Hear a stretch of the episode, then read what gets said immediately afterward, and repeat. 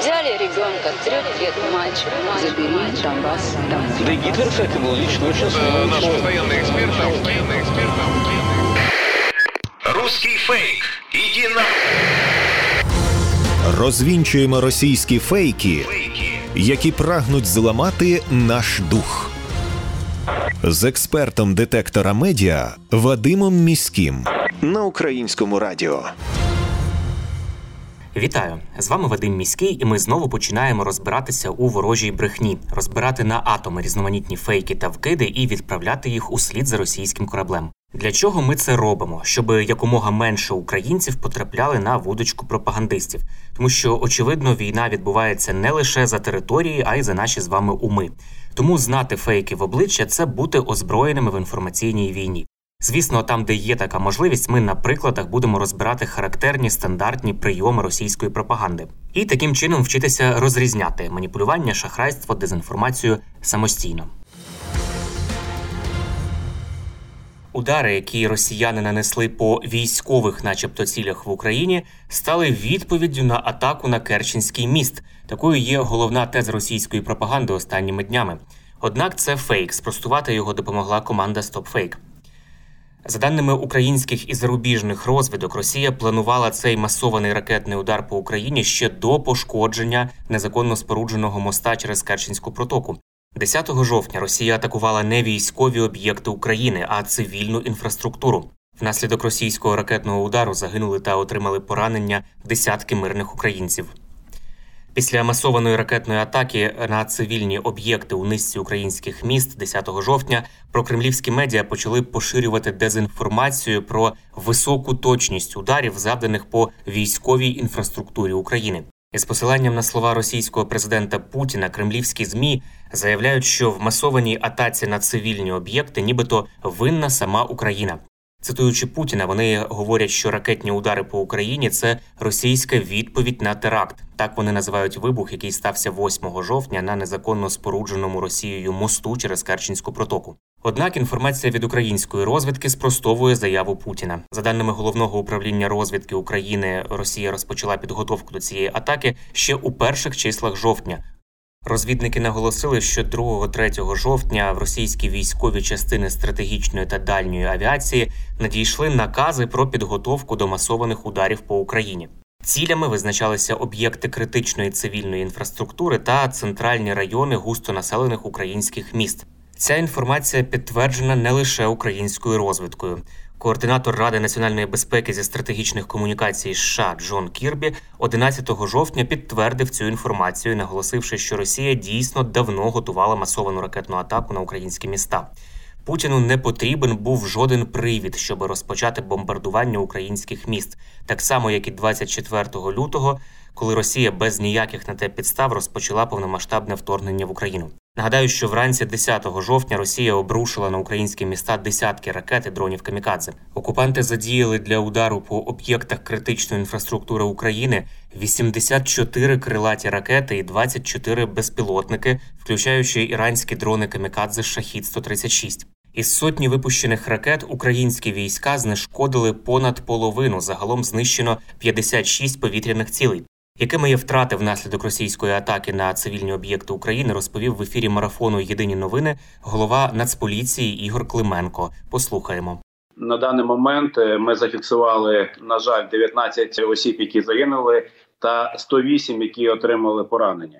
Можу підтвердити ті цифри, що пошкоджено на даний момент те, що зафіксовано поліцією, 199 об'єктів. Із них 46 е, – це приватні будинки, 30 – багатоквартирні будинки і 98 інших об'єктів, такі як школи, лікарні та дитячі садки. Хто б де не знаходився в е, громадському транспорті, в закладах освіти чи в закладах харчування, необхідно терміново реагувати на будь-які повідомлення про можливі ракетні або авіаційні удари. Тільки в цьому випадку ми зможемо максимально зберегти життя та здоров'я наших людей. 8.10, 8.20 ранку всі люди їдуть на роботу, і саме ці удари були направлені по критичній інфраструктурі, по цивільній інфраструктурі і просто по мирним громадянам. Ніхто не очікував, що в той час, коли хтось знаходиться в автомобілі чи в іншому транспорті, буде такий удар. І тут ми маємо один одного берегти. Це були слова голови Нацполіції України Ігоря Клименка. Ну а я нагадаю, що ударів по українських містах було завдано у момент, коли люди йшли на роботу.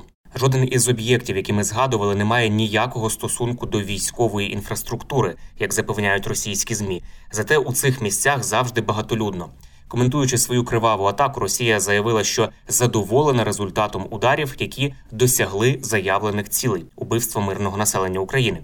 Нелюдські удари Росії по цивільних об'єктах викликали різке засудження та шок у різних країнах та міжнародних організаціях. Наприклад, президент США Джозеф Байден назвав російську атаку на мирне населення жорстоким і незаконним нападом на цілі без військового призначення. Глава дипломатії Євросоюзу Жозеп Борель підкреслив, що атакам на цивільне населення немає місця у нинішньому 21 столітті. А президент Європейської ради Шарль Мішель заявив, що невибіркові атаки Кремля демонструють його розпач і закликав притягти Росію до відповідальності.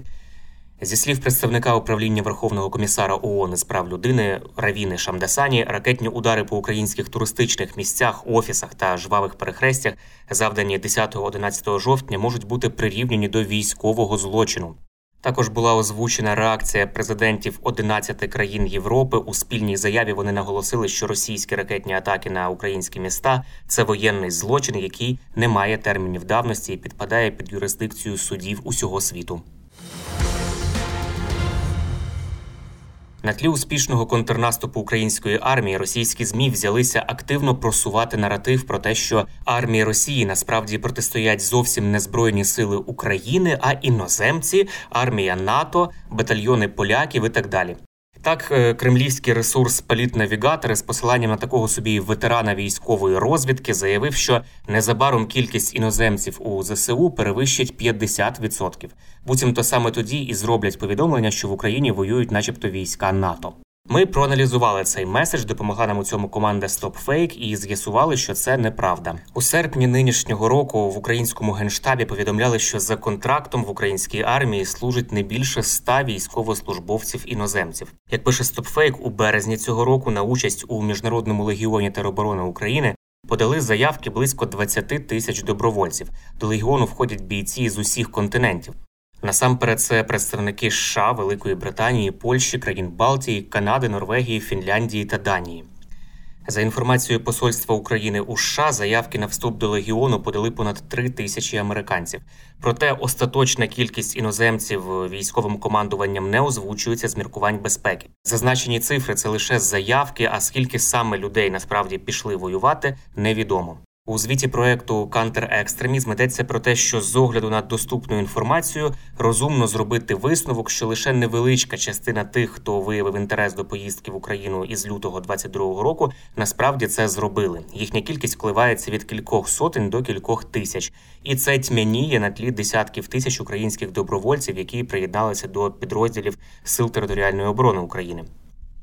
Крім того, експерти проекту «Контрекстремізм» зазначили, що усі іноземні військовослужбовці, які воюють на боці України, за винятком білорусів, а також тією чи іншою мірою грузинів та росіян, воюють не у складі великих національних чи багатонаціональних формувань. Вони розподілені між різними українськими підрозділами і тому досі не мали змоги зарекомендувати себе як якийсь самостійний легіон чи легіони.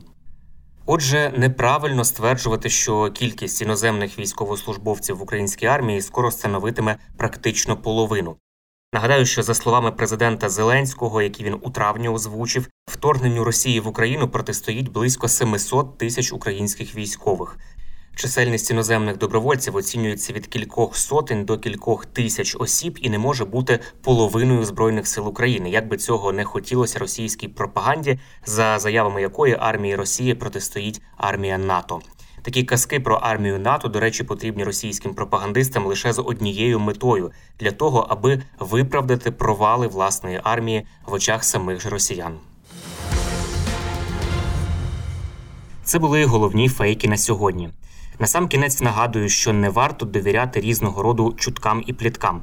Усі напівсекретні панічні повідомлення, джерело яких неможливо точно встановити, мають у нас одразу вмикати червоне світло в голові, що таку інформацію потрібно перевірити.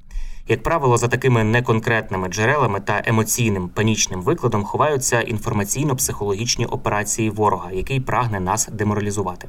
Довіряти ми можемо офіційним повідомленням української влади та новинам авторитетних медіа, наприклад, суспільному мовленню. Ну і не забуваємо, що від нашої з вами поміркованості і зваженості при поширенні різного роду інформації, а ми це робимо щодня у розмовах із друзями чи в соцмережах. Зрештою, залежить успіх всієї країни в інформаційній війні. З вами був Вадим Міський. До зустрічі. Русский фейк. Иди на... Розвінчуємо російські фейки, Фейки. Які прагнуть зламати наш дух. З експертом детектора медіа Вадимом Міським на українському радіо.